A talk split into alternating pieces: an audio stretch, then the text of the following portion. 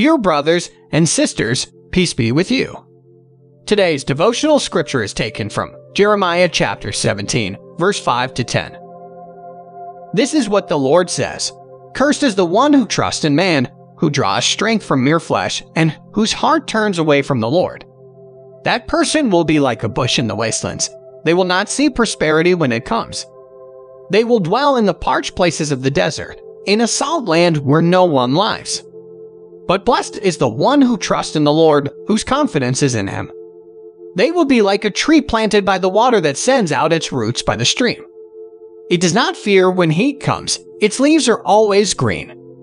It has no worries in a year of drought and never fails to bear fruit. The heart is deceitful above all things and beyond cure. Who can understand it? I, the Lord, search the heart and examine the mind to reward each person according to their conduct according to what their deeds deserve. Let us pray.